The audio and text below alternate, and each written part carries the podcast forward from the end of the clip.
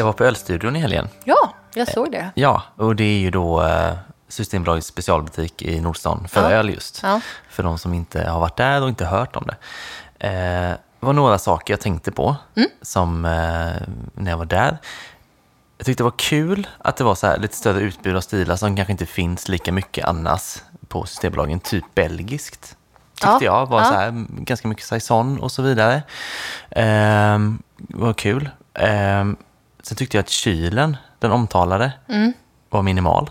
Ja, och kyl är ju också så här, det är inte kylskåpskallt, det är ju så här ett- 10 grader eller vad är det? Den är ju inte, Nej. inte en kylkyl. Det är något om den sånt. Eh, precis. Och sen tyckte jag väl kanske att, jag vet inte, det var inte jättemånga olika sorter i den. Tycker du inte? Nej, de var nog kanske exponerade liksom på ganska breda ytor varje Ja. öl. Så det kändes som att det var typ 15-20 bärs i den. Ja, det kan nog, ja. Eh, och sen tänkte jag på att det fanns, det finns ju ändå så här Mariestad, Norrlands, Ja. Åbro och sådär. Gjorde det? Lite konstigt. Ja, det var liksom som, lite, nästan som en egen avdelning så här. Eurolager liksom. Eh, ja, man reagerar ändå på det. Ja, Och sen det alkoholfria sortimentet som jag gick in lite för att kolla på. Det tyckte jag var bra. ja, Eh, för man är ju lite bortskämd i eh, vanlig butik så att säga också nu. Och på Ölstudion fanns ju vissa som finns i, i butiker sådär som man går i vanliga fall. Men det var ju också en del som man kände att det var väldigt kul att testa. Jag köpte två Milk Stout bland annat Ah, som var kul. alkoholfria. Jag har testat en av dem. Ja. Från, heter de Nångne eller Nögne? Ja, alltså något norskt norska. va? Mm. Eh, som jag tyckte var väldigt bra måste jag säga. De blev ju för övrigt eh, utsedda till eh, bästa norska bryggeriet på Rate Beer Okej. i förra året. Ja. Eller alltså, ja, ja Har förra inte året. druckit så mycket av dem faktiskt. Inte jag heller, men det är inte så lätt att få tag på i Sverige. Nej. Men eh, ja, Ja. Men eh, det var ju kul att vara där måste jag säga. Mm. Det var väldigt så... Eh, det är ju en annan upplevelse ändå än att gå till ett så att säga vanligt systembolag. var du inne i det här growler-rummet? Tittade in mest Ja. faktiskt. Eh, och jag pratade med eh, en som jobbar där som heter Magnus. Ja. Mm. Som jag tror du vet också, har jobbat på Vega innan. Eh, han, eh, jag frågade lite om, om growlersarna då, liksom sådär, hur det gick och sådär. Och då, då var det väl sådär att i julas så sålde de ju julmust från Gbg Soda. Mm. Och då gick det jättebra.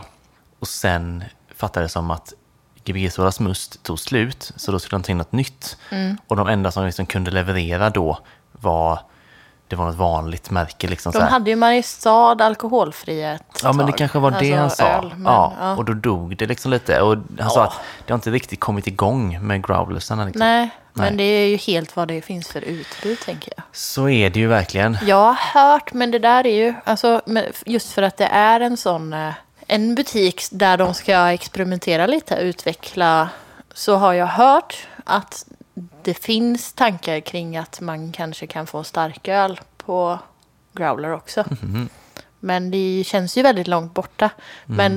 de har ändå liksom de tankarna i, i Systembolaget att de skulle vilja testa. Ja, de har det. Vi ja. får väl se vad de kommer fram till. Ja, precis. Då hade nog försäljningen ökat, eh, tänker jag.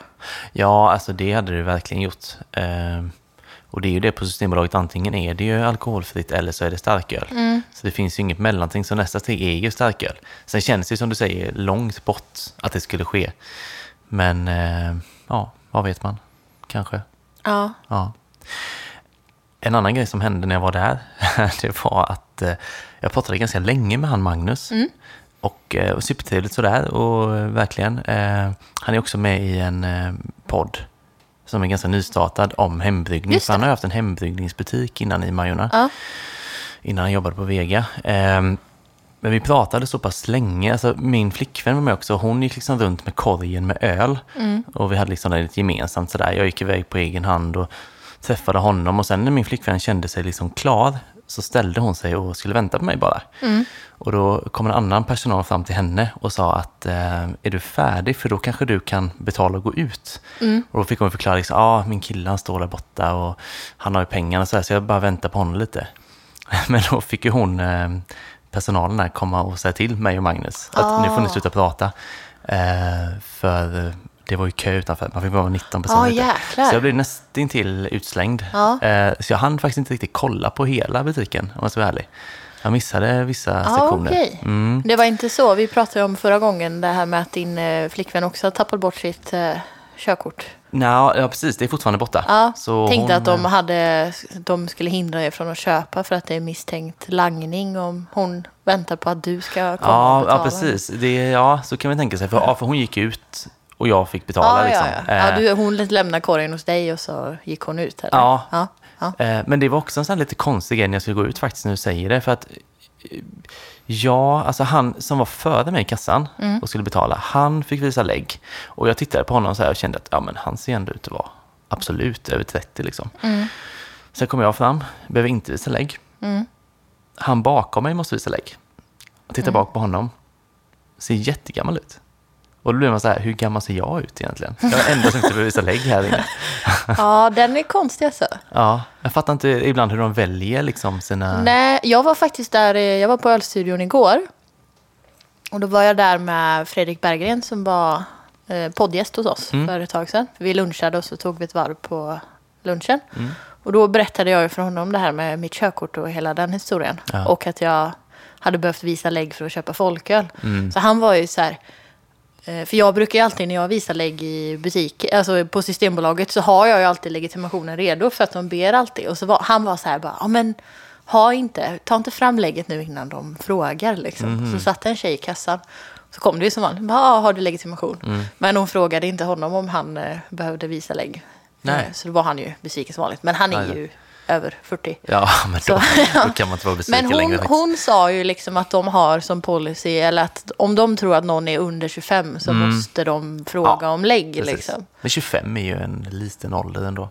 Ja, Ja, men jag tar ju hellre att någon tycker att jag ser ut som 25 och inte 18. Ja, 25 känns ganska lagom. Mm. Men ja, intressant då ser du inte ut att vara under 25. Men nej. jag hade velat se hur personen bakom dig såg ut. Ja, ja, ja Men precis. folk med mycket skägg tror jag, om det var, alltså sådana saker kan nog göra, att folk kan vara suspekta kring. Ja, men kanske. Eller om hon bara glömde av dig. Ja, Så kan det också vara. kanske. Kanske. Eller så vill de bara bli av med mig. Så här, snabbt. Ut. Ja, Ja, jag vet inte. Men ehm, ja, men kul i alla fall. Jag tänker att där kommer man väl gå då och då. Ja. Eh, för det känns ändå som att det liksom finns mycket nytt att köpa. Liksom. ja jag var väldigt så här, skeptisk till början. Eller jag var så här, varför ska vi ha ytterligare en ölbutik i? Eller jag tycker att det fanns bra utbud innan. Men det, det, jag hade tänkt att jag skulle köpa två öl igår och jag kom ut med tolv. Ja, Eh, för det finns så mycket roligt som man inte kanske ser nej. annars. Oftast brukar jag bara gå in och så går jag på det som släpps. Och så står ju, alltså om det är nytt släpp, så står det på en viss, en egen hylla. Och då går man in och så plockar man lite där och sen kanske man går lite snabbt och kollar på de andra hyllorna. Men här så känns det som att allting är mycket mer, eh, det är så mycket nyheter överallt i Ja, butiken. det är det. Och man ser öl som man inte, som kanske inte är nya, att de är nyheter, men ändå nya i butik. Ja, typ. men exakt. Så ja, det är farligt. Ja, det kan man säga. Men det är kul. Ja, väldigt kul. Ehm, vad som också har hänt sen sist, det är att eh, det har blivit lite nya patrons. Ja, Och eh, också en, lite av en trend faktiskt är att de som också är patrons, att de plussar på sitt, sitt bidrag, eller sin, om man nu vill, liksom sin inbetalning Ja. per månad. För det kan man göra, man kan gå in och eh, höja upp om man skulle vilja det. Ja. Och det är folk som har gjort det. Eh, det är ju jättekul verkligen. ja verkligen. Och eh, ja, alltså det är ju som vi brukar säga, man får ju eh, mer material, man får ju varannan vecka Patreon-material. Så det blir podd ena veckan, Patreon nästa vecka, podd, Patreon, podd, Patreon. Så varje vecka så. Ehm, nu senast vi la upp eh, för några dagar sedan, nu när vi spelade in det här, då var det ju, då blev det mer som en liksom spaning kan man säga. En i- extra spaning. Ja, i Patreon-format så. Eh, så får man det. Idag tror jag att vi kommer testa en öl. Mm, Eller jag kanske till nästa- har en eh, spaning till. Ja, du kanske har det. Ja. Ja. precis. Det är så, det kan hända lite olika. Ja, Ehm, och sen så, eh, alltså man stöttar ju podden. Det är ju också det liksom, eh, att vi kan göra den och att vi kanske kan bli bättre. Eh, är det något kul av Mm. det? Ehm, jag har skickat också förresten öl till eh, Karlskrona. Eh, han som vann. Eh, Karlskrona, okej. Ja, han vann tävlingen. Marcus Karlsson heter Ja. han. Eh, Var det han vi trodde att det var? Nej. Eh, jag valde mellan två Ja. och det var en av dem.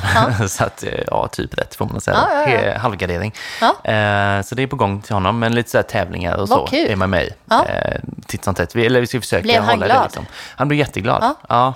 det var väldigt Det kul. var jobbigt annars. Ja, Ja, du får inget pris. Ja. Nej, men vad Alltså, roligt. det är nog typ eh, framme idag eller imorgon, Ja. tänker jag.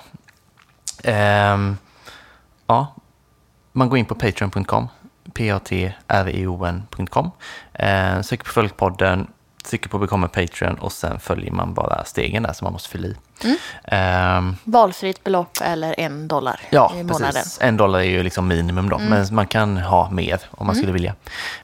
Man kan också köpa tygpåsar från oss ju. Mm. Och är man Patreon kostar en påse 80 kronor och 250. Mm. Är man inte Patreon så kostar det, eh, en påse kostar 120 och två 200. Mm. Och så kan vi skicka dem kors och tvärs, hej och vilt, eh, dit man bor helt enkelt. Eh, så så ser det ut. Eh, men du har en spaning idag.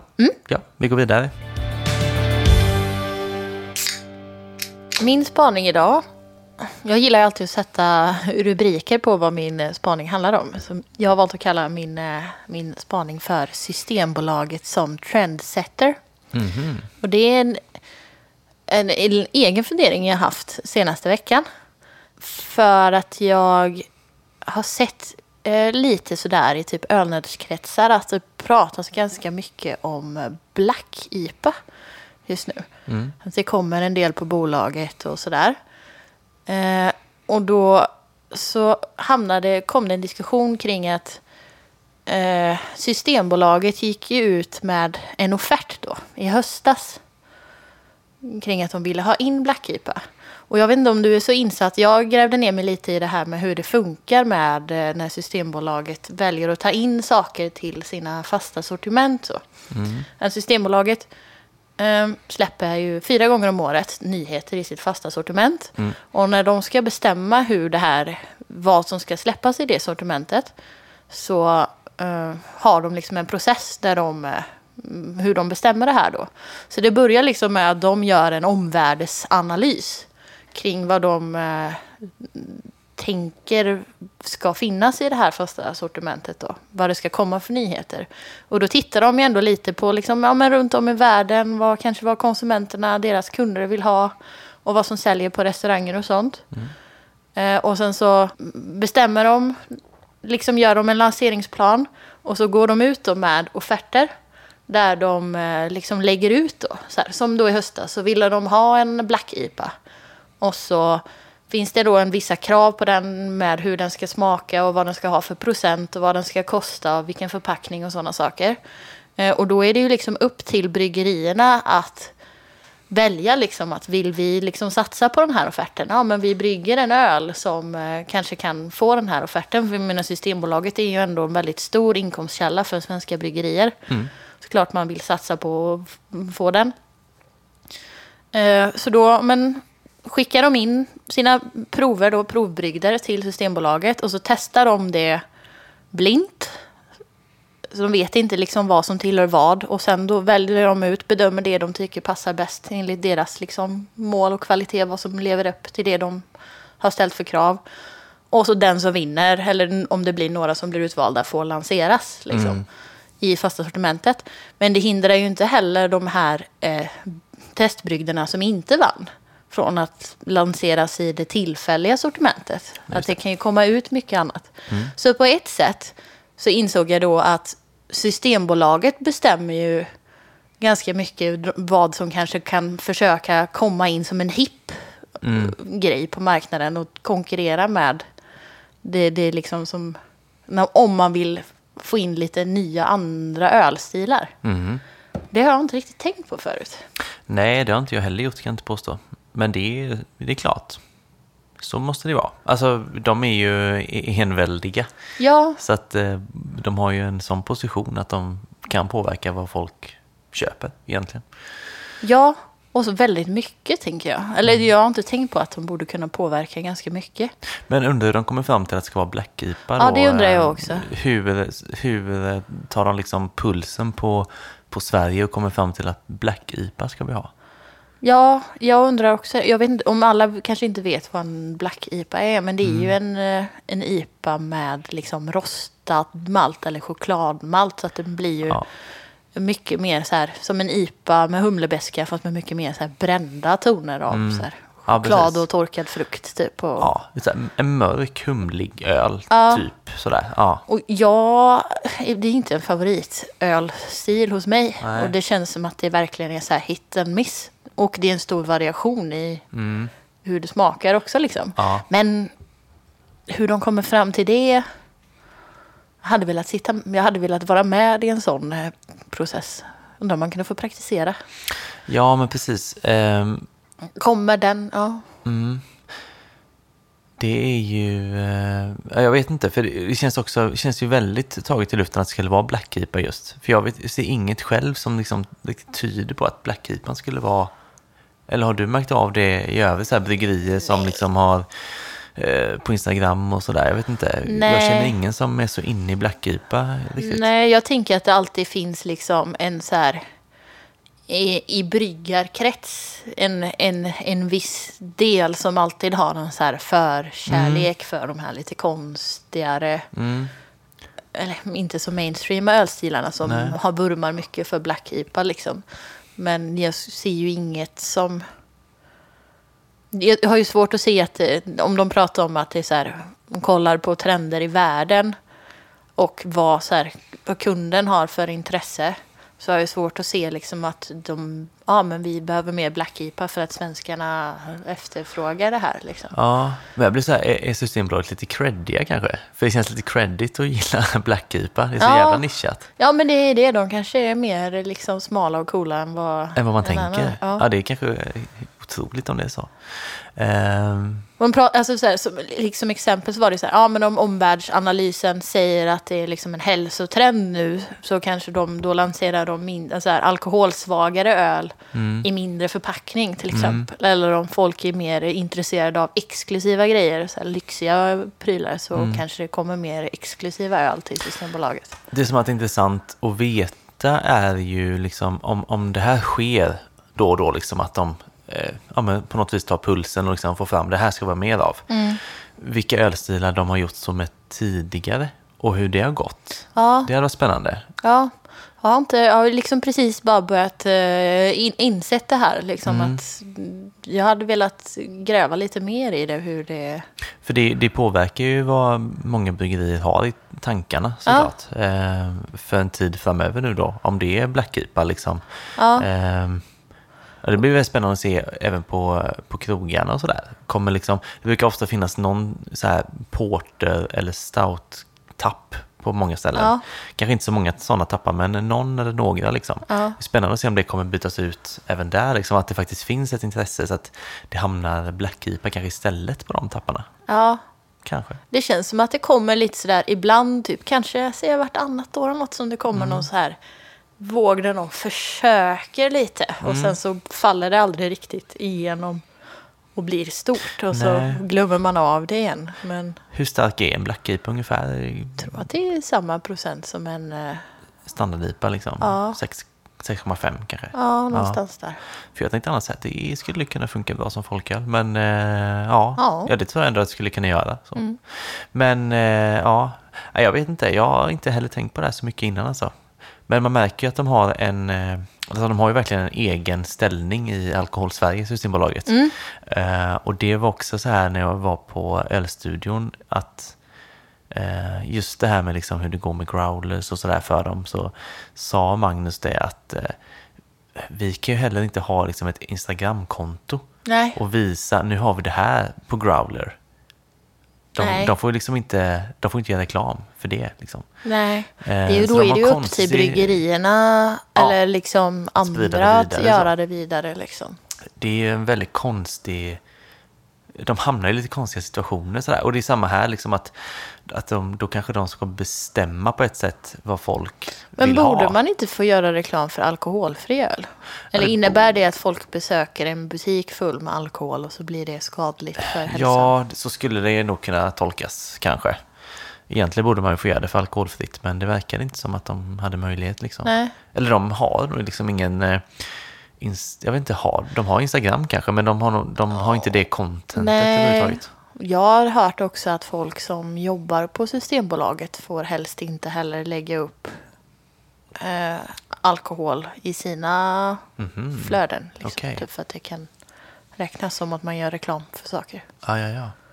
Ja, och det här med att man inte får göra kanske reklam ens för alkoholfritt på Systembolaget. Mm. Det, ja, om man får eller inte, det får väl låta osagt då kanske, men det verkar inte så. Ehm, så slog det mig också när jag drack den eh, milk stouten från Nångnö, om, vi, om vi kallar den Nångnö. Mm. Hur nu, var den? det. Ja, men den var bra, men det som jag slog mig också var att på flaskan så står det ändå de här varningarna. Mm. Att är du gravid ska du inte dricka öl och din förmåga att köra försämras. Av, alltså, det Även ju fast den är alkoholfri? Ja, det var väldigt konstigt. Jag blev Okej. så här, undrar man har sett det innan? Det kanske brukar det stå på. Jag har faktiskt aldrig reflekterat över, men... eh, Nej. nej. Nej. Nej. Nej, för jag satt där och tänkte det här kan du ju dricka samtidigt som du kör. Mm. Eh, men eh, nej, det var bara konstigt eh, och något jag kom på nu. Men ja, jag vet inte, ska vi hålla, ska vi liksom hålla koll på Black-IPan nu då? Mm. Så vi kan liksom spåra den bakåt i tiden sen. Jag tror att det var för att den skulle lanseras i mars. Den Mm. då. Det kommer väl i fast, något fasta sortimentet då. Ja, De här, jag har ju inte riktigt, om jag ska vara ärlig, för att för mig känns det som att det kommer öl varje vecka. Mm. Om vad som är i lokalt småskaligt och vad som är fasta sortimentet och tillfälligt sortiment. Det är liksom inte... nej det bryr man sig inte om riktigt. Nej, det bara kommer nyheter hela tiden känns det som. Ja, men i mars i alla fall. Ja, Ja, men det, vet du vilka man som vann som den? Nej, jag har Nej. faktiskt ingen aning. Men eh, för Men- jag tänker det kan vara kul så här i höst att se. Liksom, har det blivit mer Black IPA nu? Mm. Eller inte? Ja, Eh, Ett halvår ändå är ändå någon slags tidsintervall tänker jag. Ja, och intresset. Man ser ju oftast liksom kanske på sociala medier och sånt var, vad som svänger. Ja, det gör man ju även på Antapt och sådär tänker Ja. jag. Eh, lite koll så. Eh, ja. ja, men kul ändå. Jag vet inte, jag har inte druckit så mycket Black IPA heller sådär. Det är väl två, tre sorter. Jag tror Rådanes har haft någon. Mm, de har en, eh, jag såg den igår, på, Ja. så den finns fortfarande. Ja, jag minns inte vad jag tyckte. Jag kan tänka mig att då att jag inte tyckte det var jättegott, för det är ganska många år sedan, så jag Ja. var inte så inne på kanske det mörka överhuvudtaget då. Eh, Men eh, den är säkert bra. Alltså jag får Ja. nästan testa den igen, tänker jag. Jag, jag vet jag har druckit en från Poppel som jag tyckte Mm. var liksom helt okej. Och sen så drack jag en annan som var en dubbel Black IPA. Och den var så här, typ, var så sträv tyckte jag att jag absolut inte gillade. Nej. Men sen så hade jag en annan bekant som drack den och tyckte den var jättegod. Mm. Eh, Men ibland så att det kanske sticker iväg lite åt ett port, porterhållet. Typ. Ja, Mm. det gör det nog eh, lätt. Och sen, jag gillar ju porter sådär, men jag tycker att det är trevligt att den är ganska svag. Alltså gärna Mm. svagare än 6,5. Ja. Så för min del finns det ingen riktig vinning i att gå till en eh, eh, Black IPA om den ligger på 6,5 då. Då Nej, jag hellre en porter på 5 Ja. kanske. Ehm, ja, Ja. ja. visst. Men det är, ja, det är spännande att det kommer lite eh, andra grejer förstås. Ja. Så får man se om man, om man hakar på trenderna liksom. Ja, Systembolagets satta trender. ja, det har varit sjukt man tänker att, och att man helt plötsligt inser att man bara är en liten lämmel under Systembolagets Mm. stora hand. Typ. Ja, precis. De planterade IPAn i ens liv för Ja, fyra år sedan och, och här är man. Ja. Ja. ja, det är ju hemskt ändå. Ja. Ja. ja, men spännande. Vi får kanske följa upp då. Ja, Mm. Trevligt. Men eh, ska vi hoppa vidare tycker du? ja, det tycker jag. Det gör vi. Idag ska vi prata om en sak som eh, jag vet inte, jag har tänkt på ett tag. Kanske du också har gjort. För det är så här, vi, i podden så vi pratar ju mycket om olika hantverksöl, testar olika folköl, slänger oss med olika termer och, och bedömer öl och så vidare och så vidare. Det är ju det vi gör egentligen, om man ska vara riktigt så Ja. snäv på det. Ehm, så vi ska idag försöka se oss själva lite grann utifrån kanske och prata om öl och snobberi. Eh, och det som jag så här fastnade vid eh, en viss fråga då när jag funderade på det här, det var lite så här, alltså, kan man ha öl som intresse utan att bli pretentiös? Ja, men jag tror att man behöver eh, vara aktivt självrannsakande under tiden. Ja, Alltså så. Jag nog- märker ju av själv när jag blir trött på mig själv typ. Och så skäms jag lite för mig själv mm, i mina beteenden typ. precis. Och det där är också sådär, jag tänker att eh, alla som är intresserade av öl, alltså, man kommer då och då uppfattas som snobbig eller pretentiös av någon annan människa. Ja. För det är sånt intresse liksom som är ändå lite så här finsmakigt liksom. Eh, så jag tror att det är väldigt lätt att uppfattas lite så. Ja. Eh, stor på det på något vis. Eh, men jag vet inte, jag, jag har tänkt liksom lite mer på det på sistone. Och det har lite att göra med Alltså man är själv mitt i det, så man tänker inte på det så väl hela tiden kanske. Men för några veckor sedan så var jag på ett ställe som inte var ett ölställe, utan det var ett vinställe. Och då, eh, sådär, man ska välja vad man vill dricka och sådär. Och eh, då har de en vinmeny på väggen och det är ju väldigt likt hur det är med öl oftast. Ju. Det liksom står vad det är för tappar. Ehm, och då står det ju eh, liksom kanske vilket land vinet kommer ifrån i det här fallet då, eh, vilken druva, vilken region, alltså sådana saker. Eh, och jag kan tycka så här att vin är gött, eh, men jag har inga särskilda preferenser så kanske. Jag vet inte riktigt vad jag tycker om liksom. Jag tycker det mesta kan vara gott sådär liksom, eh, men kan inte så mycket.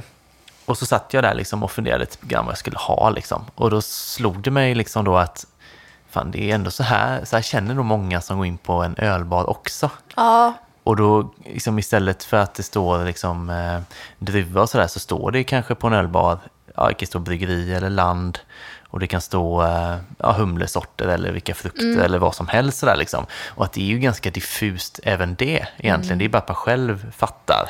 ja, man gjorde ju inte det i början. Nej. Men man gör det ju nu liksom. Precis. Eh, så då kände jag det att alltså vin, tänker jag, alltså i, i mitt huvud så är det liksom mer pretentiöst ansett i alla fall, Ja. än vad öl är. Ja. Men så kände jag när jag satt där att fan, det kanske inte är så långt ifrån längre, öl och vin. Det har liksom blivit, gått ihop lite grann kanske. Ja, men jag tror det. Men jag tänker att det är liksom så här, både vin och öl kan ju vara riktigt jävla enkelt också, typ. Men det går att nörda och det går att snobba till det extremt mycket om man går den, ju mer man börjar gräva i det liksom. Ja, precis. Och det är väl det som har hänt, att det liksom är en större mängd människor som liksom har börjat nörda inom Ja. öl. Så då har på något vis nivån höjts. Det, ja, Och det är där jag kan känna att det kan vara så här, för när jag började dricka öl, så jag har ingen så här minne av att det var så svårt att liksom veta saker, så här, vad tycker jag om och liksom eh, läsa ut vad som är vad. Och så. Jag tror att det är mycket svårare nu. ja, det tror jag. Eh, Om man börjar, eller liksom. Om man är ja. ny nu, så tror jag att det är svårare nu än för fem sex år sedan exempelvis. Eh, och det, det känns lite som att alltså, barer och bryggerier och liksom folk eh, i allmänhet som hänger på sådana ställen, alltså det, att man tar det för givet att alla fattar på något vis. Ja. Eh, eh, jag kan nog verkligen så här, liksom, när man tänker sig att man har kommit in liksom vilsen på ett ölställe, liksom utan några särskilda preferenser, bara så här, ah, men jag vill bara ha en god öl. Det är ju inte helt lätt alltså. Eh, Ribban ligger högre nu. Ja, så är det. Fast jag kan nog ändå så här uppleva ändå, i alla fall i Göteborg, så tycker jag ändå att eh, liksom de ölställena som satsar på hantverksöl också har liksom personal som kan bemöta människor som kanske också vill gå dit och dricka vin eller bara vill ha en stor stark så kan de ändå hänvisa dem till det liksom utan att det ska bli någon form av du är inte välkommen här Nej, precis. Nej, men verkligen. plebb liksom. Nej. Nej. Nej, precis. Ehm, så är det ju, skulle jag också säga. Alltså, om man liksom frågar och liksom, så här, liksom beskriver vad man vill ha så Ja. tror jag inte att det är egentligen någonsin speciellt är några problem. Nej. så. Men det är väl mer om man så här liksom vänder i dörren kanske Ja. för att det liksom ser lite övermäktigt ut Ja, kanske. ja. Eh, just för man, jag vet inte, det är ju det där som du var inne lite på där att öl kan vara väldigt enkelt. Men det kan också vara väldigt svårt. Och det är väl lite liksom, jag vet inte, vilket ställe, jag vet inte. Det är liksom en jäkla bredd däremellan liksom. Eh, Men jag, det var faktiskt, jag har ändå reflekterat lite över temat idag, men det slog mig nu när du sa det. Alltså jag tänker när jag började ölnörda och gick till Brewers till exempel och man läste på tavlorna där vad som fanns för öl så förstod man ju inte någonting av vad någonting var. Typ. Eller du kunde Nej. utläsa om det står sour ale eller liksom Precis. IPA men allt annat däremellan hade du ingen koll på alls. Kontra när jag går dit idag så är det ju typ så här Mm, Inte nej, den, inte den, nej, inte den. den. den, typ, nej, den. Ja, kan, nej, så här, ja, ja, ja, men den har jag inte druckit förut, den kan jag väl testa då, typ Mm. så här, den nivån liksom. Precis. Och jag har inte ens reflekterat över att det har hänt, Nej. för det har ju bara skett liksom med tiden. I början eh, har jag nästan så här tanken att jag gjorde så här, alltså man eh, så att det fanns 20 tappar och så jag kanske kunde så här liksom, det fanns inte så mycket bryggeri då. Ska Nej. man också veta, alltså det är inte superlänge sedan men det var inte alls som det var nu. Eh, men då kanske jag så här, hade hygglig koll på typ tre bryggerier. Så såg jag något av de bryggerinamnen bland de 20 tapparna, så tog jag den. Mm. Ja. Helt ovetande om vilken öl det var Ja. antagligen. Ja. Kunde liksom fått en IPA eller en stout, jag har ingen aning kanske. Ja, bara, ja Eh, men det, sådär. ja. Jag känner igen bara bryggeriet. Eh, men jag vet inte, för jag har verkligen tänkt på det här med att liksom, fan, det är att det närmar sig vin på många sätt. För det är samma hur man liksom pratar om, eh, alltså om man, om man vill slänga sig med ord inom öl. Ja, Så är det heller inte helt olikt hur man slänger sig inom vin ju. Alltså det är så här, Nej. eh, humlesort, druva. Ja. Eh, och det är också även vissa distrikt och sådär kanske, om man ser till, eh, till Lambic och sådär va. Eh, ja, fast Lambic är ju belgiskt, eller från en viss, det är ju, ja, det är ju ett distrikt. Ja, liksom. precis. Och det är liksom Ja. inom vin, mycket så också. Ja. Liksom, och sådär. Jag vet inte, det, är, det går att se väldigt mycket likheter. Och det Ja, känns vilket land som det är att, ja, producerat. Och, ja. Det känns som att det har gått ihop väldigt mycket så. Ja. Eh, och blivit... inte, Eller så är det, det är väl på ett sätt att man själv har blivit mer avancerad i det. Mm. Men jag tror att tröskeln som sagt var är högre nu överlag. Alltså jag, jag tror det. Eh, det finns mer nischade ställen och så också liksom. Ja. Eh, ja, jag vet inte, jag eh, funderar lite på det här. Och det, det känns lite som att det blir lite grann så här, de som fattar, fattar på ett sätt. Eh, Även om såklart liksom, det går liksom att fråga och få hjälp och sådär på ställen och sådär. Liksom, men eh, jag tror inte det är liksom, alla är ju inte bekväma heller liksom att, eh, att eh, fråga och liksom känna sig kanske lite så här, ja, jag förstår inte typ och sådär. Nej, och där tror jag nog så här, nästan när jag visste mindre så var jag nog mindre bekväm med att fråga. Det låter kanske konstigt. Men då kändes det typ som att man, ja men lite som att man kanske behövde hävda sig lite mer. Alltså på något sätt att man ville inte framstå som dum och korkad så då kanske man inte vågade fråga så mycket. Förrän man vet lite mer liksom. Ja, ja. men nu så har jag inga problem med att fråga. Nej, Och, och jag, men jag kan också oftast, men den kan man ju bli bemött på olika. Jag kan ju vara så här, jag kommer fram och så vet jag inte riktigt. Alltså man läser och allting känns så här, ja men det här känns väl hyfsat, ingenting jag skulle säga nej till. Så kan jag bara fråga liksom, vad skulle du dricka? Alltså fråga den som jobbar, typ, vad, har du någon som du rekommenderar? Jag är öppen för allt liksom. ja. Men den kan man ju bemötas på olika sätt. Men då känns det som att då kan man sålla lite de som är ölintresserade som jobbar bakom baren och de som faktiskt bara jobbar ja. för att ha ett jobb. Och Ja. det är ju inget, det är ju Nej, vilket som. Alltså, eh, så. så att, men, jag först, men jag tänker att det är väldigt bra att bara fråga och inte vara så, inte vara som jag var. Rädd för att, nej. nej. men ja men så, rädd för att vara dålig typ. Ja. Eller liksom skämmas. Alltså det är ju bara fråga, man kan ju inte lära sig. Det är ju mycket enklare och Ja, ja men verkligen så. Eh, det är klart, det tycker jag med. Eh, sen har jag också tänkt på att det finns, jag tror det finns framförallt på senare år två ölstilar som lite grann har så här särat på öldrickare liksom, som har liksom gått, där de ena kanske ses av den andra gruppen som lite mer pretentiös. Bara så en liten reflektion. Jag tror att alltså, det har varit mycket nejpa och suröl senaste åren ju. Och, så båda två har varit bidragande till detta, men kanske främst surölen. Att liksom bli så här, dela upp öldrickare i de som så att säga fattar och de som så att säga inte fattar. Eh, och att det liksom blir lite så här, eh, de som gillar suröl så jag kan tycka liksom om de som inte gillar suröl.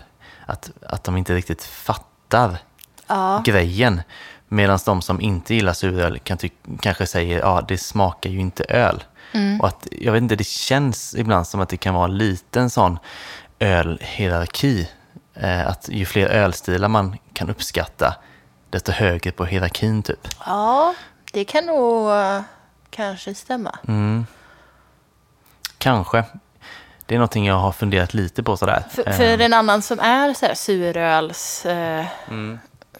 snobb, tänkte jag säga, nörd.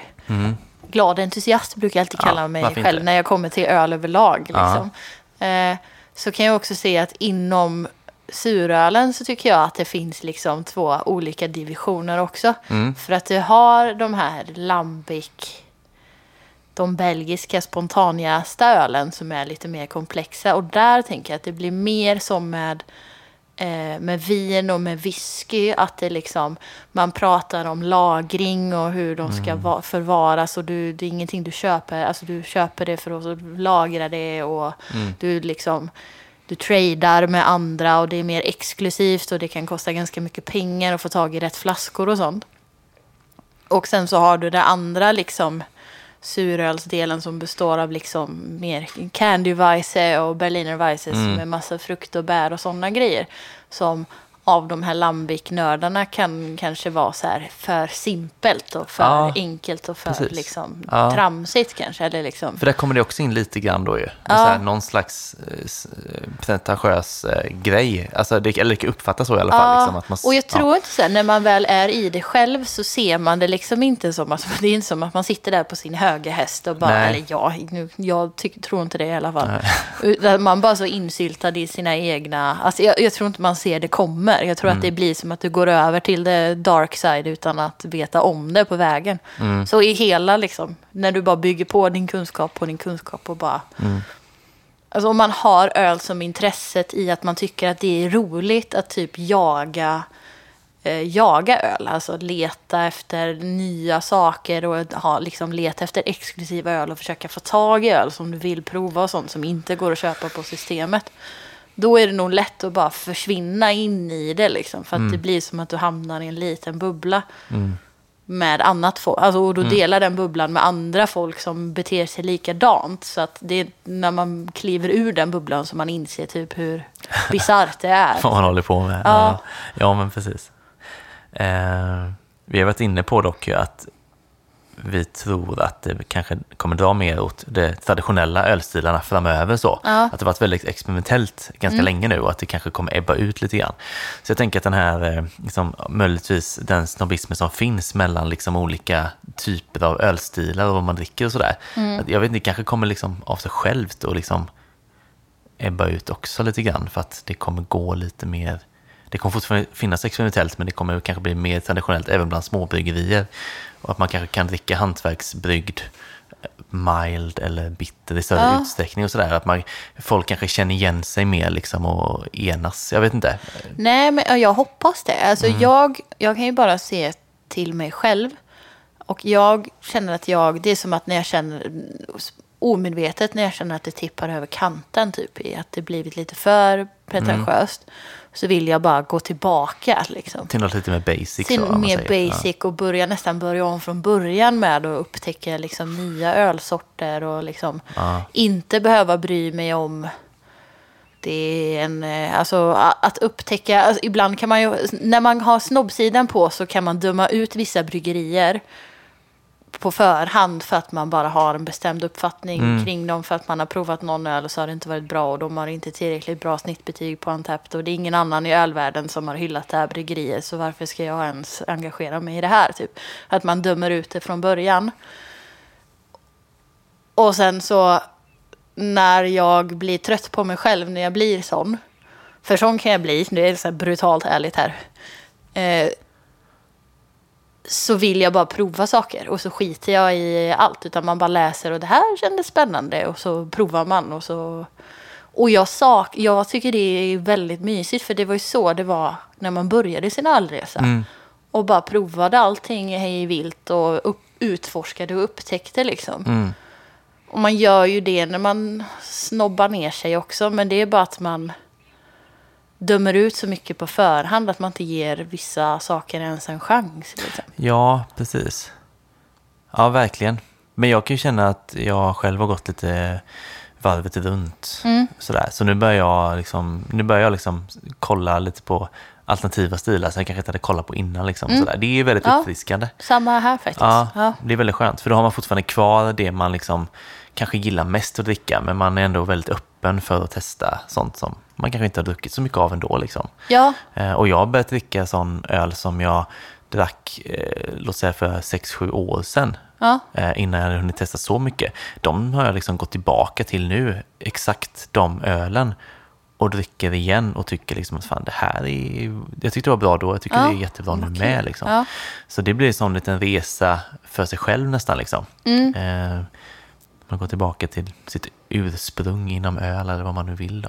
Ja. Eh, så det, är- ja, det är verkligen spännande. Där tror jag många hamnar liksom, till slut. ja. Att man, jag tror inte man orkar liksom det här experimentella år efter år efter år efter år. Alltså någon gång kommer man liksom... nej, exakt. Man eh, tröttnar på... Ja, Alltså, jag är personligen väldigt trött på så här trippel-IPor och dubbel-IPor just nu. Eller det är liksom allting som kommer är väldigt... Det ska vara så himla mycket mm, IPA i ja, allt. men, ja, Eh, och där är jag liksom personligt trött så jag vill hellre gå tillbaka. Jag vill gärna dricka liksom mer lager och mer liksom Ja. lätta IPA nu. ja. Eh, men det går nog i cykler. Men jag, alltså sån som person. Men jag är aldrig heller den snobben som inte... Alltså, som, som, jag går ju till krogen och dricker en stor stark och bryr mig inte heller liksom. Nej. Men jag kan ju se, jag känner ju igen mig själv när jag blir... Jag, när jag var på Brewdog förra veckan. Mm. Och då, där, när, då jag kände så här, att, nej men Andrine nu gillar jag inte mig själv här. Typ. Mm. För att man går dit och så går man bara så här, mm, Brewdog, jag tycker stället är supermysigt. Jag är Mm. inte där så ofta. Så kommer man in och säger man så här, mm, Brewdog, de har ju aldrig gjort någonting som är så där jätte... Eller så här, vad har de gjort de senaste åren som har eh, liksom varit kul på det sättet? Ja. De, har aldrig, de gör ju inte dålig öl, men de Nej. gör ju inte spännande öl. Liksom. Nej, det är väl lite så. I min, min mentala värld.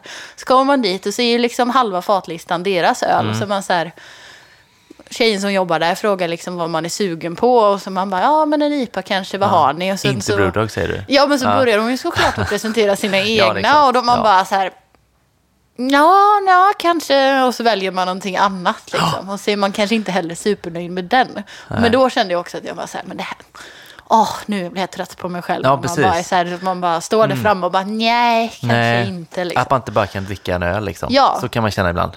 Ja. Bara ta något. Och sen så gick jag och drack en Peroni efter det. Så det Ja. bara nollställde jag min Ja, det var bra.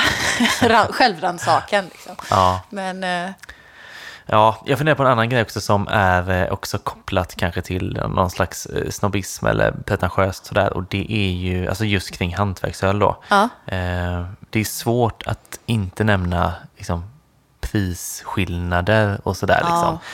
Alltså, Det är ju betydligt dyrare överlag. Sen är det så här, hantverk, det får ju kosta liksom och det är ju mycket dyrare att tillverka. ja, Så så är det ju, men det kan ju säkert upplevas liksom...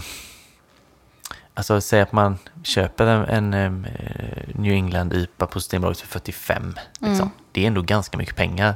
Så att så här, ändå folk kan tycka så här liksom att eh, det är typ för mycket att ge för en öl liksom. Ja, jag respekterar det. Mm. Men man, jag har tappat, alltså det, det är så bisarrt. Man har tappat referensramarna Ja, ja. kring vad som är rimligt. Mm. Liksom. så blir det ju.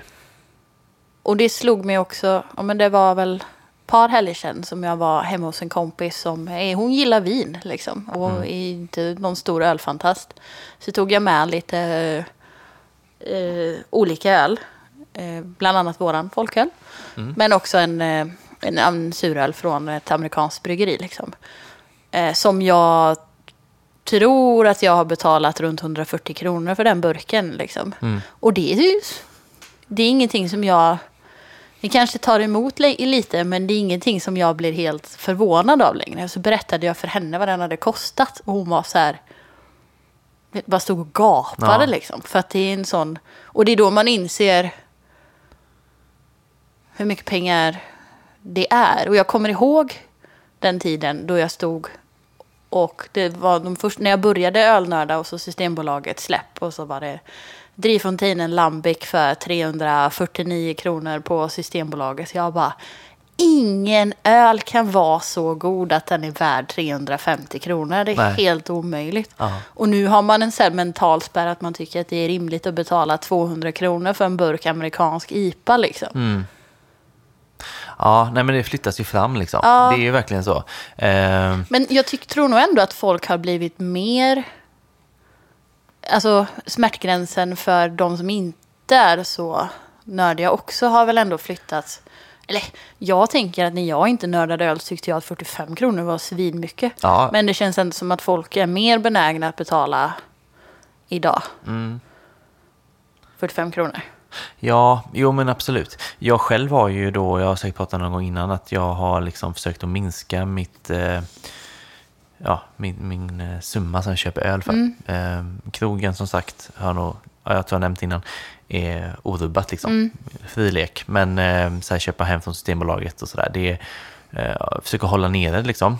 Eh, och det har blivit lite sport så här för mig också då, liksom att hitta liksom jävligt ändå bra öl som kostar kanske mellan 20 och 30 snarare än liksom upp mot 50-lappen. Kan inte Eh, du skicka ut ett månadsblad till mig med tips? Jo, jag kan försöka. Nej, men alltså det, för det finns ju verkligen. Ja, och det är också ja. så här tacksamt, eh, på tal om så här mer hypade ölstilar och mindre hypade ölstilar. Ja. De mindre hypade, alltså typ eh, alltså olika lager pilsner, Ja. golden ale, eh, alltså jag vet inte, inte så här liksom maxade stilar. Nej, Det går ju faktiskt att hitta jättebra Ja. som kostar runt 20-25. jag insåg det också Ja. i måndags när jag shoppade loss på webben Mm. på släpp, Systembolagssläppet. Men innan jag liksom eh, fick det, den tanken att jag Ja. skulle försöka dra ner på det, och liksom, alltså då tänkte jag ju heller inte på det. Alltså Nej. då bara handlade jag också. Liksom sådär. Eh, Så det är jättelätt att hamna där, Mm. verkligen. Eh, Och det är samma som i podden. Det är inte så att vi köper så superbillig öl här heller. nej. Jag tänker att det brukar kosta mellan 20 och 40. Ja, Alltså sådär. Eh, och jag reagerade på det i förra podden att då testade vi Nils Oskars bordslager. Och jag tror att jag sa någonting i stil med att den är ändå så här, ja, men prisvärd, kostar typ 20 spänn. Och så när jag hörde det nu när jag lyssnade på podden så tänkte jag fan, det är ändå ens egna referenser. Eh, visst, 20 spänn är inte supermycket pengar, men jämför du med en makrolager liksom, så är det ändå typ dubbla. Ja, Eh, Så det är en själv som tycker att ja, 20 spänn för lager är väl fine. ja men precis. Ja, Så det ligger väl mycket i hur man eh, själv, vilket mönster man har liksom. ja. Typ så. Ehm, men jag tänker på fördelar med att det finns eh, snobbism inom öl. Det borde väl också finnas. Ja, Jag kom på några saker. Ja. Eh, jag tänker att på ett sätt så tar det öl framåt. Så flyttar fram positionerna så. Eh, och exempelvis på... Det känns som att alltså, om det inte redan skett så kommer det nog ske. Jag tänker så här på mer fina restauranger.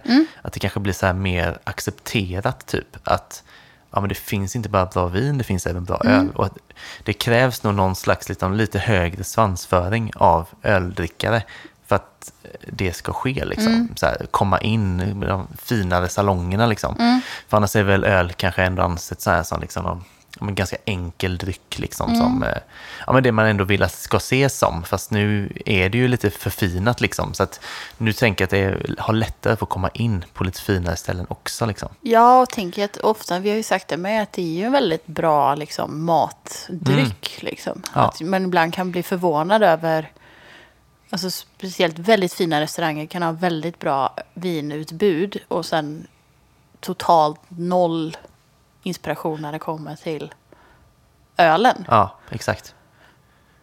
Så att ja, det tror jag verkligen att man, men det är som du säger, krävs att man efterfrågar det kanske mer att det kommer, alltså om ölen får komma in i finrummet och få lite mer en finare stämpel Mm. så Precis, för jag tror det kommer ändå. Jag fick höra en historia också om en, eh, en man som brukar, han brukar gå på vinsläppen på Systembolaget. Och det här är ju liksom några år tillbaka i tiden då får man tänka, men att liksom så här, han märkte plötsligt att fan vad mycket folk det är. Och han insåg efter några släpp sådär liksom att de är inte här för vinet. De är här för ölen. Ah. Liksom, då hade ölfolket börjat liksom så, Ja. eh, leta efter det, liksom små partier och liksom sådär. Liksom att det känns som i mitt, min tanke som någon skifte liksom. Ja. Eh, där liksom ölet så här, går upp lite grann mer jämsides med vin på något vis. Liksom. Ja. Att det blir, blir något annat av det liksom. Det är inte bara vinkännare då som liksom går till Systembolaget och ska köpa dyra flaskor och kanske lager och sådär, utan samma gäller med öl plötsligt. Men jag tänker också det här med fördel med att det finns lite så, någon pretentiös aura kring öl. Ehm, det är just det här med, som jag var inne på i början där, att jag hade varit på ett vinställe och sådär då. Och min känsla är att tidigare har varit väldigt mycket så här, vill du inte dricka vin på ett vinställe så är det typ stor stark. Alltså inget speciellt kul sådär. Upplever verkligen att det finns väldigt bra Okej, öl. Alltså ja. en eller flera sorter bra öl på eh, egentligen alla vinställen som jag går till då och då. Men då är det inte restauranger utan mer vin. Ja, det är ju både och. eller de liksom- de brand, brandar sig väl som vinbar, liksom, Ja. fast de har ju ändå så här oftast lite finare käk och sådär. Mm. Liksom. Så på ett sätt är det ju angränsande till finrestaurang. Liksom. Mm. Men då är det verkligen så här, liksom, ja men vill man inte ha vin så drick bra bärs då. Mm. Alltså, alltså liksom, gå lite mer sida vid sida tycker jag. Och det är nog ett eh, väldigt tydligt tecken liksom, att öl har liksom, statusen har gått upp. Liksom. Ja. Men då är det väl just det där, man, jag kan känna lite grann att absolut att statusen för öl går upp, det är väl bra liksom. Mm. Men att det är, fan, det är viktigt att hålla den här liksom ändå jordnära attityden typ. Jag vet inte, det, det måste vara Ja. lättillgängligt och Jo, enkelt. men jag tänker att det är liksom, alltså som med vin, det blir ju helt vad man gör det till liksom. Ja, Och har man inte intresset, Mm. då lägger man det ju på en lägre nivå. mm, Och det är där jag tycker det är så fint med öl, för att det är ju så tillgängligt. Alltså, det tilltalar ju många, för att det är, det kan vara väldigt enkelt. mm, Och du kan göra det riktigt jävla svårt om Ja. du vill också. ja. Ja, det är eh, spännande då, för det känns som det har hänt mycket. Ja, inom Detta. ja. Och det har hänt senaste åren så. Ja, och jag tror ju, alltså, för en annan har varit med när det har hänt. Alltså, jag har inte så mycket att jämföra med innan. Nej. För att jag tror att jag har, men som sagt, det kan, kan man inte uttala sig om. I min värld känns det som att jag har levt med att ölintresset har exploderat så har mitt intresse också växt under tiden. Mm. Och jag känner mig långt ifrån liksom fullärd. Det kommer man väl aldrig bli heller när man har alltså, som ett Nej. intresse. Liksom. Men jag tänker att om jag hade börjat nörda tio år tidigare så hade jag nog sett på det här på ett helt annat sätt kanske. Eller varit Mm, mer tror jag. intressant att se det om jag hade hållit på längre. Ja, men jag tänker också de som är, låt säga, eh, 10-15 år äldre än vad oss är. Ja. De som liksom har sett så här, liksom, eh, de har haft sina eh, hak de har varit på. Mm. Och sen med, med åren liksom, alltså från början kanske det var så här samma personer verkligen så här som var där och drack Mm. den här typen av öl och sådär. Och sett, sen sett det liksom explodera, det kommer in eh, nya människor och sådär liksom. Och det är ja, något helt, en Mm. rörelse mer och mer så. Ehm, där har man inte varit med riktigt. Ehm, och det måste ju ändå vara mer spännande också liksom att se hela resan så. För vi Ja. har ju bara sett sju år, eller vad det är. Ja, Ja. jag tror jag har sett tre, fyra kanske. Ja. ja. Ehm, Får vi se om vi poddar om tio år vad, vi, vad vi är då. ja, precis. Ja. Sitter och skäller på vindrickarna. Ehm, jag vet inte, det är ju sådär med som jag tror du var inne på lite i början, så det är skillnad på att liksom, gilla vad man då kan kalla för svår öl Ja, och att vara snobbig. Alltså det är inte heller samma sak. Nej. Alltså, det är väl mycket så här, jag vet inte, inställningsfråga och liksom att man liksom är öppen typ. ja, jag tänker öppenheten är det som skiljer liksom. Om, när, när, om man, när man, för mig så blir det när du blir snobbig, när du dömer bort öl liksom. Ja, precis. Och jag tycker så här, att man, jag tycker man ska liksom leva ut sitt ölliv. Ja. Jag tycker man ska vara en, en livsnjutare och liksom köra sin grej så. Ja, Eh, det är ju verkligen så, eh, Ja. helt klart. Men eh, ja, som sagt. Jag skulle säga att det är mycket billigare att döma, alltså man är snobb, fast det är det ju inte heller. Alltså, allting är ju relativt. Mm. Jag tänker att om, när man är kräsen med vad man vill köpa, Mm. så köper du ju inte så mycket öl. Nej, Däremot så köper du dyrare öl, så Ja. att det går nog på ett ut. det Det är är nog... mer problematiskt att vara som jag, glad entusiast och lite så här hobbysnobb typ. Och rik. Och här, råkar bo i en billig hyresrätt och Ja. eh, så här, ha en hyfsat bra inkomst. Liksom, Mm. Som gör att jag kan eh, spara pengar och bränna pengar varje månad. Liksom, Mm. Som gör att jag kan lägga över mycket pengar på öl. Just det. Så att jag lägger mycket pengar på Mm. dyr öl och också tycker att det är kul att prova ny, nya spännande saker Mm. från Systembolaget och små bryggerier jag inte hört talas om. Nej. Som gör att du liksom jobbar i alla, det blir, blir mycket. det är mycket på Ja. alla sätt. Ja. Ja. Men eh, det som jag tycker är liksom så här viktigast och eh, så här finast med öl på något vis, det är så här att det är för alla nyfikna, Ja. brukar jag tänka. Ja. Alltså oavsett eh, hur mycket eller lite du kan. Alltså du, kan du mycket så är du nyfiken på kanske liksom väldigt nischat så här, liksom, det här vill jag veta mer om och Mm. testa och testa och så här. Och är du väldigt ny på det så har du väldigt brett så här, vad ska, jag- vad ska jag ge mig in Mm. typ. Men så här, den nyfikenheten, liksom, oavsett nivå, Mm. eh, det tycker jag nog är det bästa med öl Ja, det tycker jag också. Ja. Och att det finns nästan någonting för alla. Liksom. Mm. ja, det gör det verkligen. Ja, För det ska man jämföra det mot vin så finns det ju något för alla inom öl. Inte säkert finns någonting för Nej, alla inom och vin. jag, för jag tänkte säga det och så är det, är det för att jag inte kan så mycket om vin att jag kan uttala mig om saken. Men Mm. smakvariationen ty, måste ju vara större i öl Mm. Ja, än vad det är i vin. Ja, bredden måste vara större, Ja. absolut. Men det, visst, det är väl vem man frågar. Ja. Det finns ju de som såklart kan särskilja på varenda ton Ja. i viner och då säger de kanske inte så. Men eh, jag tror att eh, om man är liksom någon slags lekman så tror jag det är lättare att liksom hitta Ja, sin smak inom Ja, öl. Så, precis. helt övertygad. Ja. Ja. Mm. Har vi mer att säga? Nej, jag vet inte. Jag är väldigt sugen på öl. Ja, det, jag Ja. misstänkte det. Men jag tänker att vi, då gör vi så. Vi provar öl. Yes. Idag har, ska vi prova två öl från Stigbergets. Eh, Från samma serie som släppts eh, ganska nyligen. Det är Stigbergets British Folk Invasion-serie. Mm. Eh, båda är 2,8 procent tror jag. Ja. Först ut är Bitter. Det är ju lite av en eh, favorit eh, hos oss. Ja. Har det blivit. Tack vare dig har det blivit en favorit hos Ja, mig. precis. Eh, Men jag tänkte på, det är väldigt få bitter man hittar i butik sådär. Oftast är de ju, alltså det går att hitta på, på krogen sådär, men då kanske de är 4,2, 4,5. Eh, Så det blir spännande med 2,8 ju. Ja. Mm.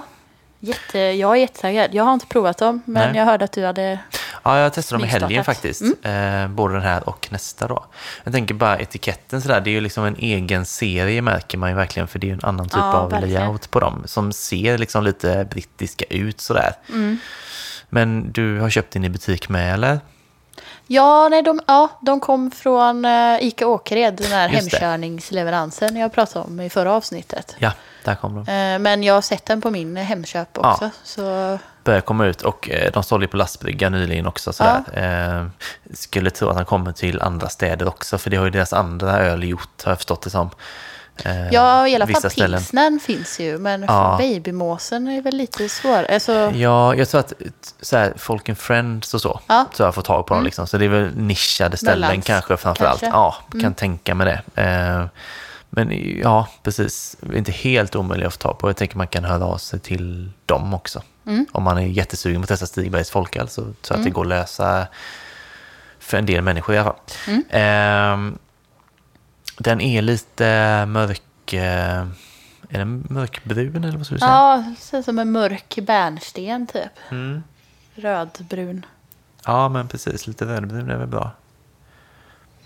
Har den här lite så här, jag vet inte, jag brukar säga att det är så här lite metallisk doft. Men det Mm. låter ju ogött, men Nej, jag förstår vad du menar. Jag så här, tänker på lite så här citron och metall. mm, ja, för den har ju en fräschör. Ja, Det har den verkligen. och jag vet vi har provat många öl där jag har känt liksom liknande doft typ. Mm.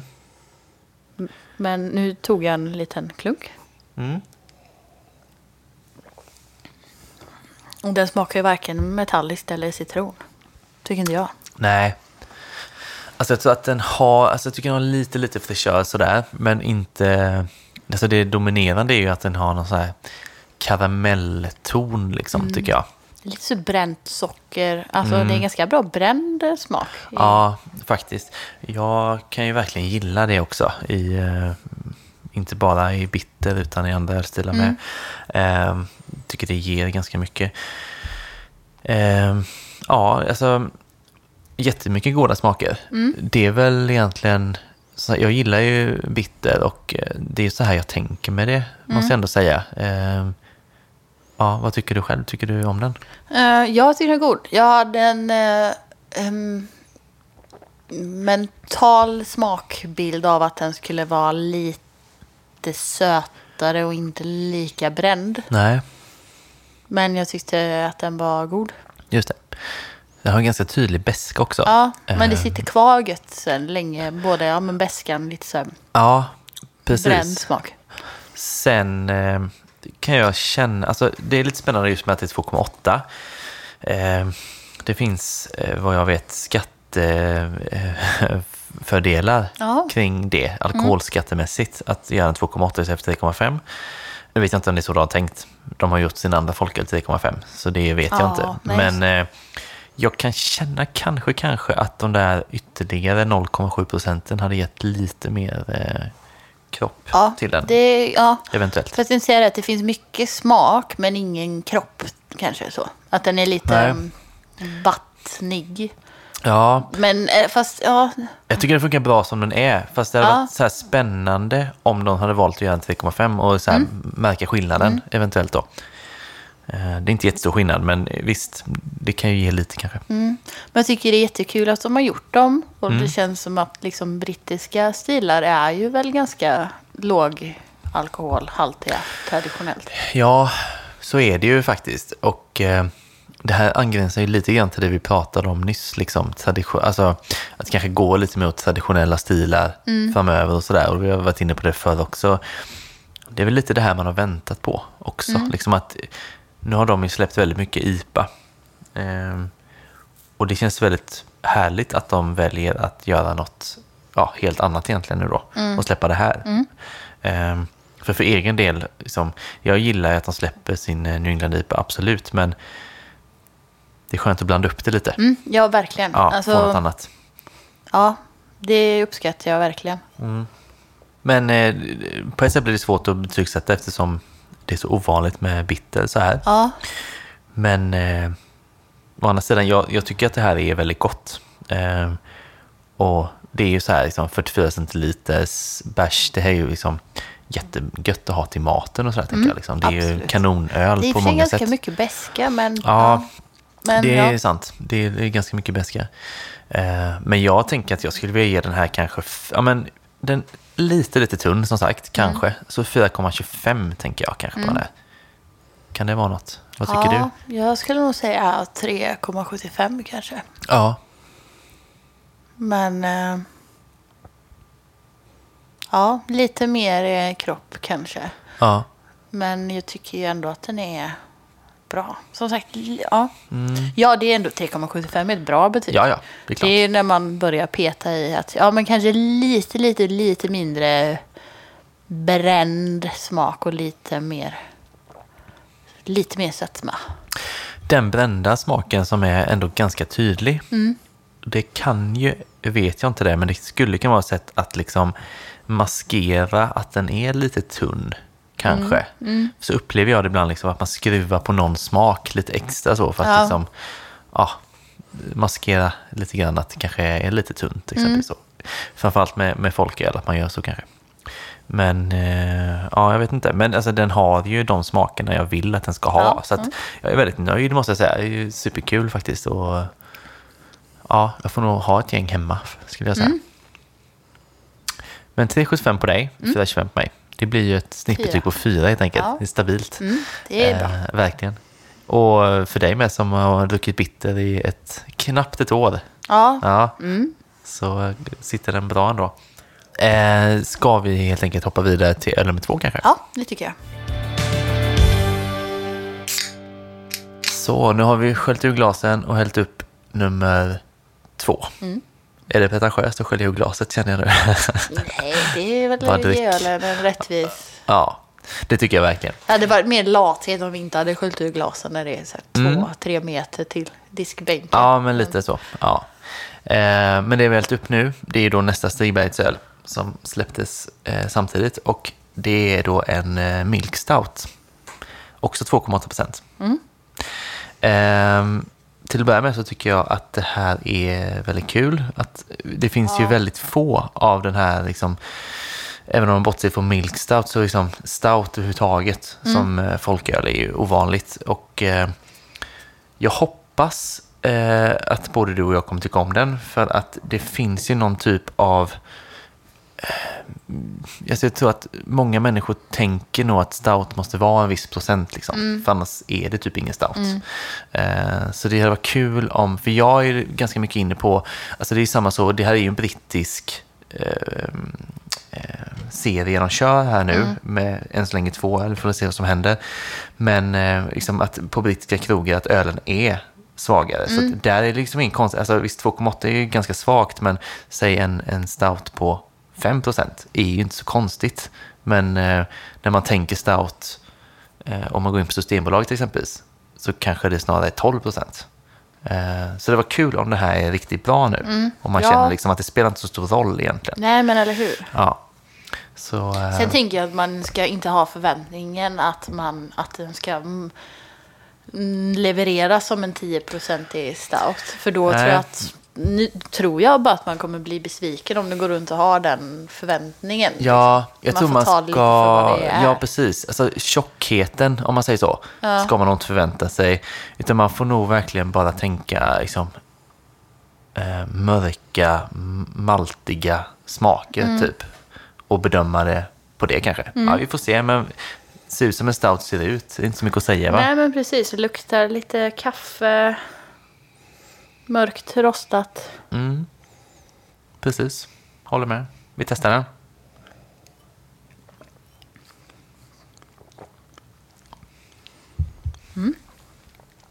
Ja. Den var jättegod. Påminner om någonting jag druckit förut, men jag kommer inte på vad.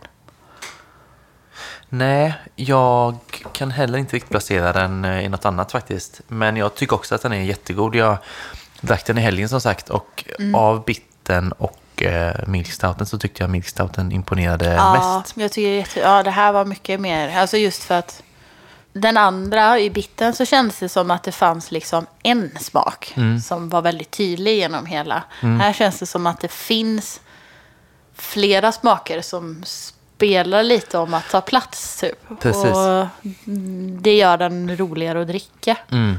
Den har ju lite laktos i sig då. Det känner man ju lite grann att den Mm. Ja, har den lite blir lite- sötma ja. så liksom. Eh, så liten extra dimension så ju. Eh, jättegott verkligen. Och den har ju också en tydlig rostad ton. Mm. Och det, jag sa det innan att jag tycker om det i flera stilar. Och jag visste ju att den här smakade rostat då, så det var den här jag syftade på. Exempel. Ah.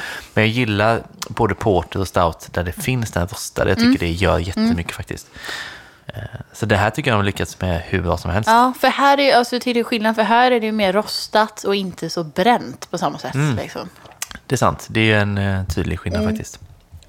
Eh, Nej, Det här var trevligt. jättetrevligt och jag gillar ju verkligen att man kan liksom dricka en, en öl med de här smakerna utan att bli bäng. Liksom. Ja. Eh, och man kan dricka en hel sån här 44. Jag, när jag drack den i förra helgen så, så eh, drack jag den liksom, typ som min första öl en fredagkväll. Eh, medan jag kollade lite på tv.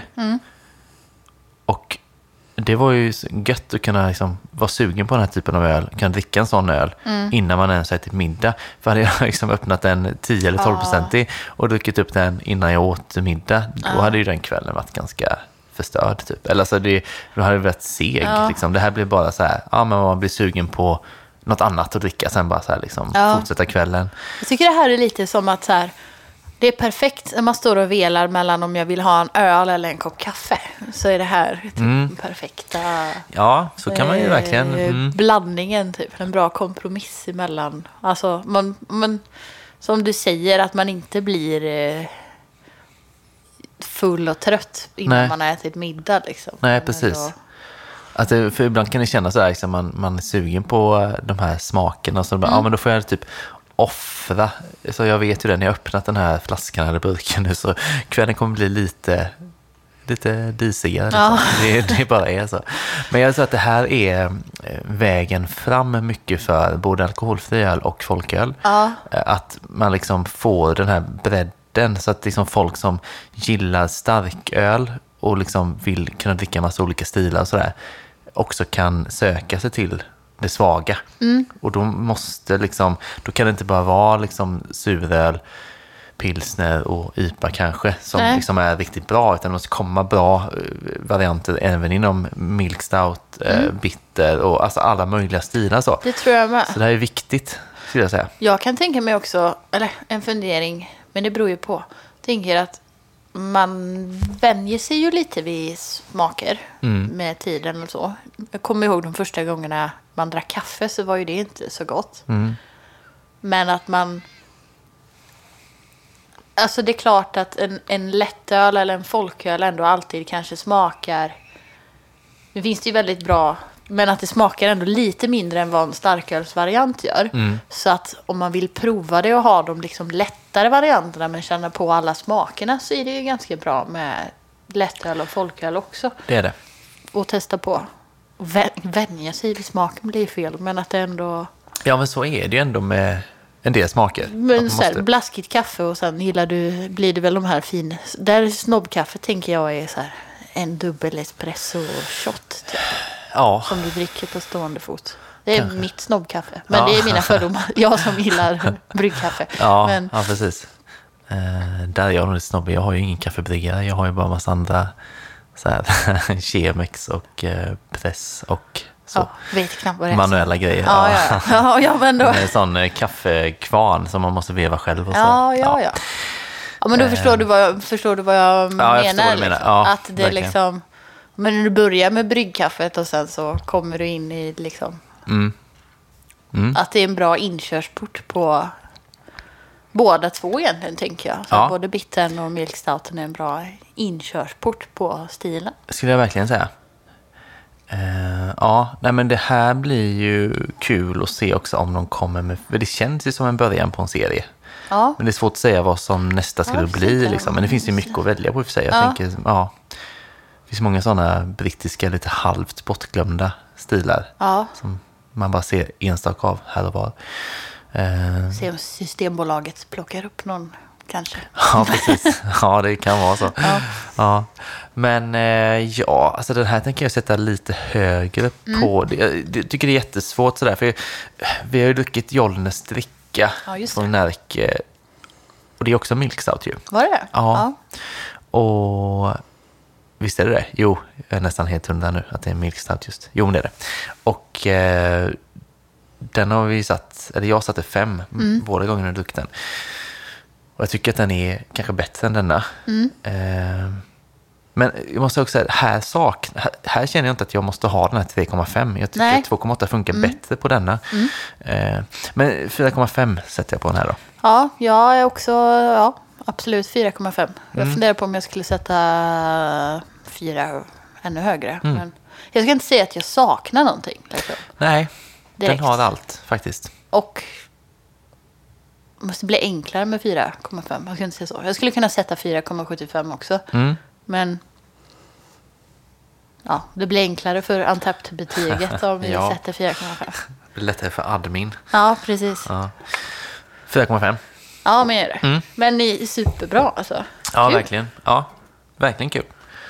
Ehm, Vi fick ju tipset med, inför snacksavsnittet att man skulle ha milk stout och vaniljglass. Var det inte det? jo, det fick Nu vi. har jag ingen glass, men det ska jag prova någon gång.